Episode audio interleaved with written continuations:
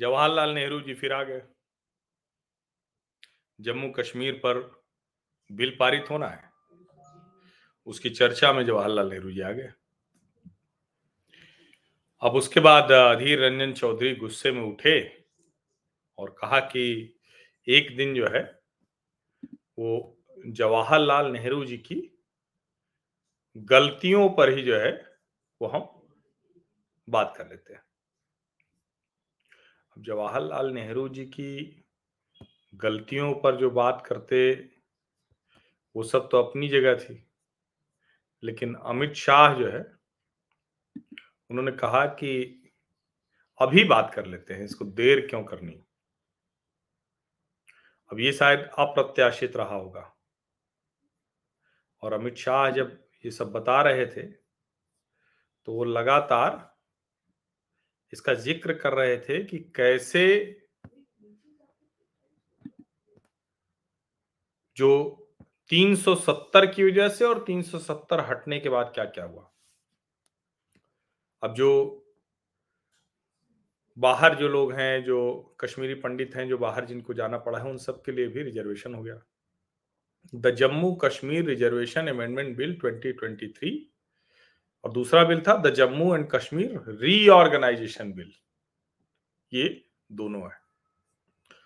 और कभी कभी मुझे लगता है कि अमित शाह की चूंकि वो वाली जो एक छवि है, एक थोड़ा इसको लोग कहते हैं कि अमित शाह तो थोड़ा गुंडा बदमाश टाइप है, बाकी मैं देखता हूं बहुत तथ्यों तर्कों के साथ अमित शाह बात करते हैं, बहुत तैयारी के साथ एकदम। कभी कोई जिसको कहते हैं ना कि क्लटर नहीं होता है, और आज भी यही हुआ। तो आज जो है अमित शाह का जरा थोड़ा थोड़ा जो है जो जो उन्होंने बोला है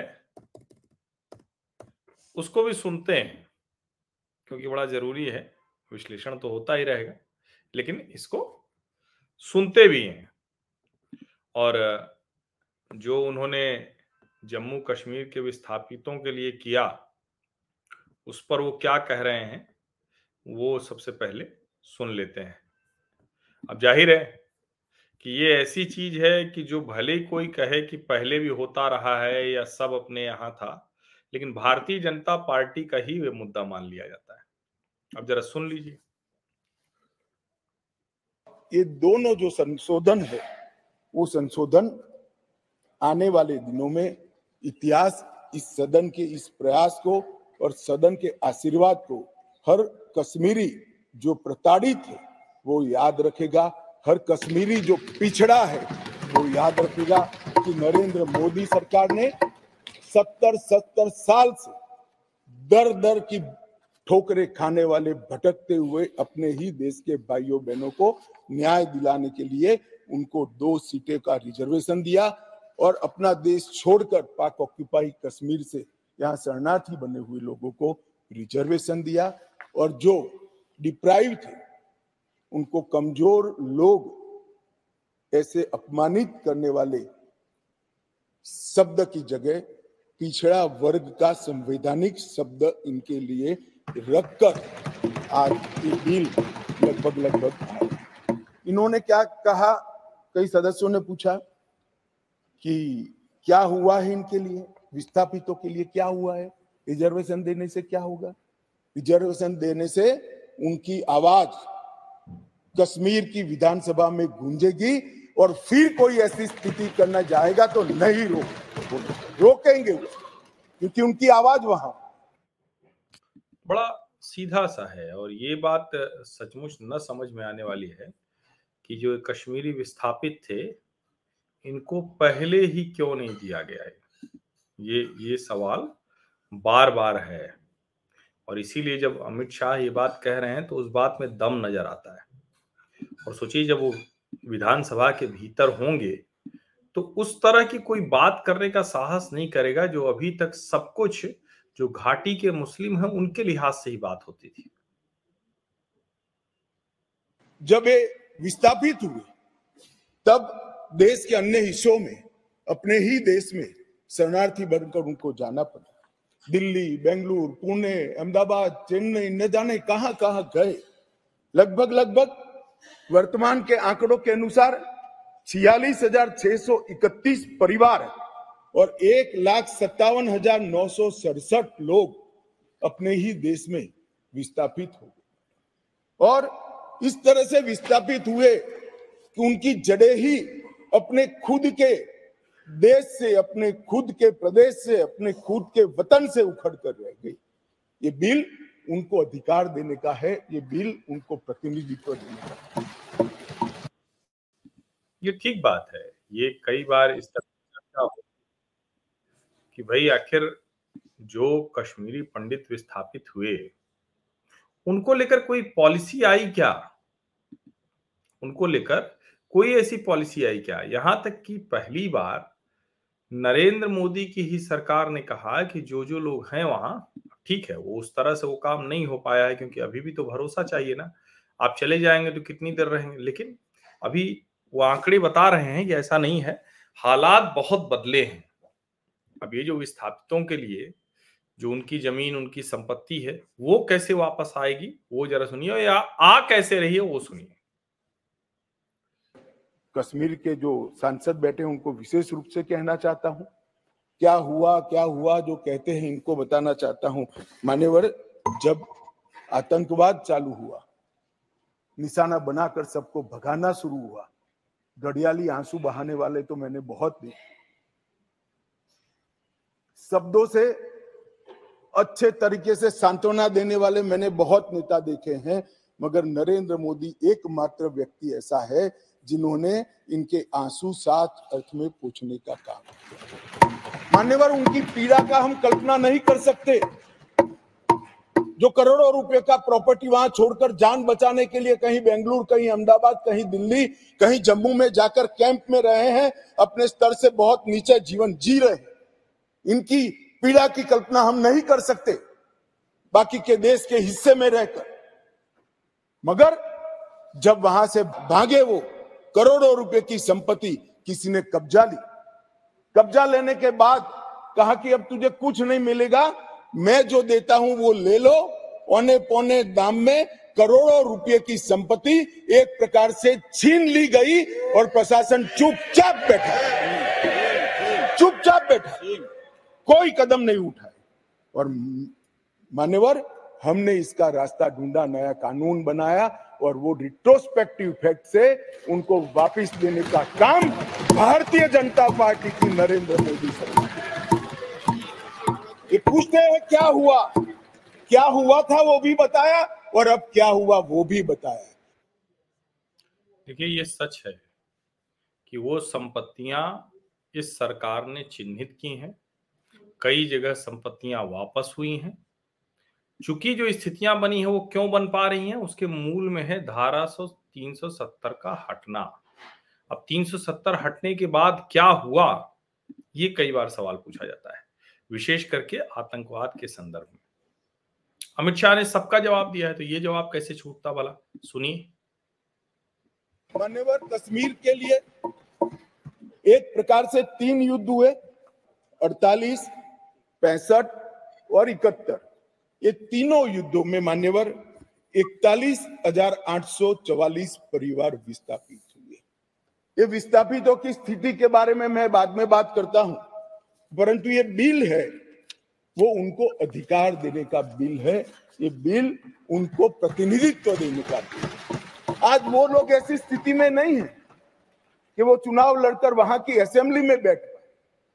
जो कहते हैं क्या हुआ धारा 300 से, कहां हुआ 5 और 6 अगस्त 2019 में ये हुआ कि इनकी सालों से न सुनने वाली आवाज नरेंद्र मोदी जी ने सुनी और आज उनको अधिकार मिला।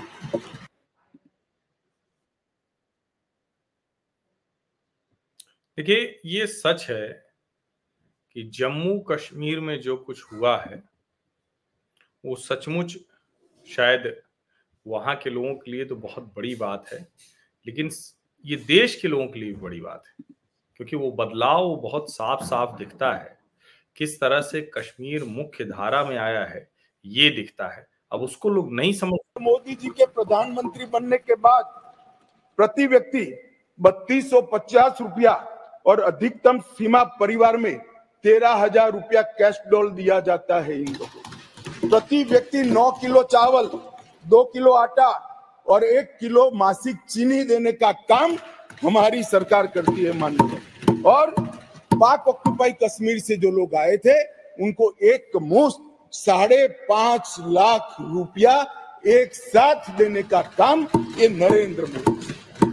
जो लोग कहते थे कि क्या हुआ, आप तो मूल से ही कटे हो साहब, मूल के साथ संपर्क ही नहीं, कैसे मालूम पड़ेगा बदलाव क्या हुआ। इंग्लैंड में वेकेशन कर जम्मू कश्मीर के बदलाव का अनुभव नहीं कर सकते हो नरेंद्र मोदी जी के प्रधान। अब ये जो अमित शाह ने जाते जाते दे दिया कि इंग्लैंड में वेकेशन कर, सच बात ये है कि अभी भी राहुल जी कहाँ हैं ये कोई जानता वानता है नहीं। अब हो सकता है कल वो आ जाएं, परसों आ जाएं या कुछ दिन और लगाएं, लेकिन ऐसे समय में राहुल जी का गायब होना ये थोड़ा मुश्किल में तो डालता है उनके समर्थकों को जो राहुल जी के लिए लड़ते रहते हैं। ये जरा सुनिए इस वाली। लगभग कहते थे कि क्या हुआ था कि 370 खत्म करना पड़ा, 45,000 लोगों की मृत्यु हुई है और मैं मानता हूं 45,000 लोगों की मृत्यु की जिम्मेदार ये धारा 370 थी जो नरेंद्र मोदी ने उखाड़ कर फेंक दिया। मान्यवर, लगभग 45,000 लोगों की मृत्यु की जिम्मेदार, क्योंकि जाहिर है अगर धारा 370 उसकी वजह से आतंकवाद चल रहा था और उसी वजह से सब कुछ हुआ तो फिर तो ये बहुत साफ साफ दिख रहा है, इसमें कोई कंफ्यूजन तो होना नहीं चाहिए। और कई आंकड़े हैं, ये आंकड़े, और मुझे लगता है कि ये आंकड़े शायद सबसे महत्वपूर्ण। जम्मू कश्मीर की लोगों की सुरक्षा और इनके जीवन की क्वालिटी सुधारने के लिए नरेंद्र मोदी जी के नेतृत्व में भाजपा सरकार ने अथक परिश्रम किया है। माननीय गृह मंत्रालय हर माह यहाँ पर सिक्योरिटी रिव्यू करता है और हर 3 माह में मैं वहां जाकर सिक्योरिटी रिव्यू करता हूँ। मान्यवर, एक जीरो टेरर प्लान बनाया गया है जिसको हमने इम्प्लीमेंटेशन में लाया है, 3 साल से वो प्लान एक्शन में है। मुझे पूरा भरोसा है मान्यवर कि 24 के बाद फिर से मोदी जी आने वाले हैं, 26 आते आते जीरो टेरर प्लान 100% इम्प्लीमेंट होगा। मान्यवर, इसके साथ साथ कंप्लीट एरिया डोमिनेशन का प्लान बनाया है, वो भी 2026 तक समाप्त हो जाएगा। और पहले सिर्फ टेररिस्टों को मारते थे, हमने इसकी इकोसिस्टम को खत्म किया है। इसके साथ साथ टेरर फाइनेंस पर इकोसिस्टम को खत्म करने के लिए केस किए, एनआईए ने 32 केस किए जिसमें कुछ पार्टियां बड़ा अरण्य रुदन कर रही है, हाय तोबा कर रही है। क्यों केस हो रहे हैं? इसलिए केस हो रहे हैं कि पाकिस्तान से पैसा आ रहा है, ये परमिटेड नहीं है, ये नरेंद्र मोदी सरकार है, ये नहीं चाहिए। एनआईए द्वारा 32 केस हुए, एसआईए द्वारा 51 केस हुए, 83 केस टेरर फंडिंग और फाइनेंस के हुए हैं। लगभग 229 अरेस्ट हुए हैं, 150 करोड़ की मूल्य की 57 प्रॉपर्टी को सीज कर नीलामी के लिए कोर्ट के सामने दस्तावेज रखित किए गए और 134 बैंक अकाउंट सील किए जिसमें 122 करोड़ रुपया सीज हुआ है और 5.5 करोड़ रुपया कैश। अब आप कल्पना कीजिए ये जो इकोसिस्टम तबाह करने की बात अमित शाह कर रहे हैं ना, वरना तो टीवी डिबेट पे ऐसे ऐसे लोग आकर बहस करते थे जो टीवी पर खुलेआम जाने क्या क्या बोलते थे और वहां की विधानसभा में वो विधायक भी चुन लिए जाते थे। एक रशीद इंजीनियर करके था, उसका नाम आपको ध्यान में होगा। अब ऐसे लोग दिखते नहीं है, इसीलिए मैं कह रहा हूं कि ये जो नेहरू जी को लाने की आदत कांग्रेस के लोग करते हैं ना भाई, जब आप कहेंगे कि सब नेहरू जी ने किया, देश नेहरू जी ने बनाया, तो फिर जो अमित शाह ने 2 सबसे बड़ी भूलें गिनाई हैं, 2 सबसे बड़ी भूलें, वो भी तो सुनना पड़ेगा ना। अमित शाह कह रहे हैं और जो सच है कि पहला मल्टीप्लेक्स 2021 में बना जब 370 खत्म हो गया, 100 से ज्यादा फिल्में वहां बन चुकी हैं घाटी में, 100 मूवी थिएटर के लिए बैंक लोन का प्रपोजल तैयार किया गया है, वो आगे बढ़ रहा है।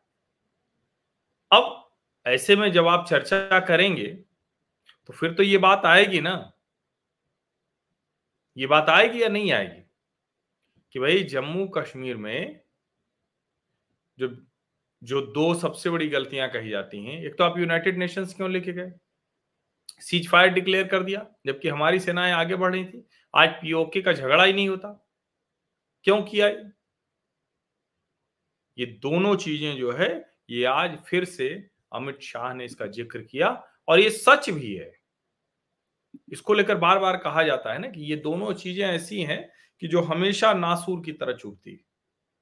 बात देखिए बड़ी देश में राजनीति हो गई ओबीसी की, हालांकि वो पूरी तरह से फ्लॉप हो गई इन विधानसभा चुनाव में, लेकिन देखिए क्या कह रहे हैं अमित शाह इस मुद्दे पर भी।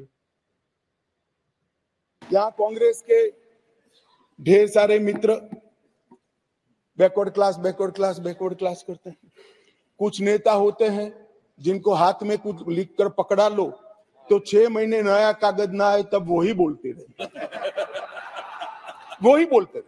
Backward classes.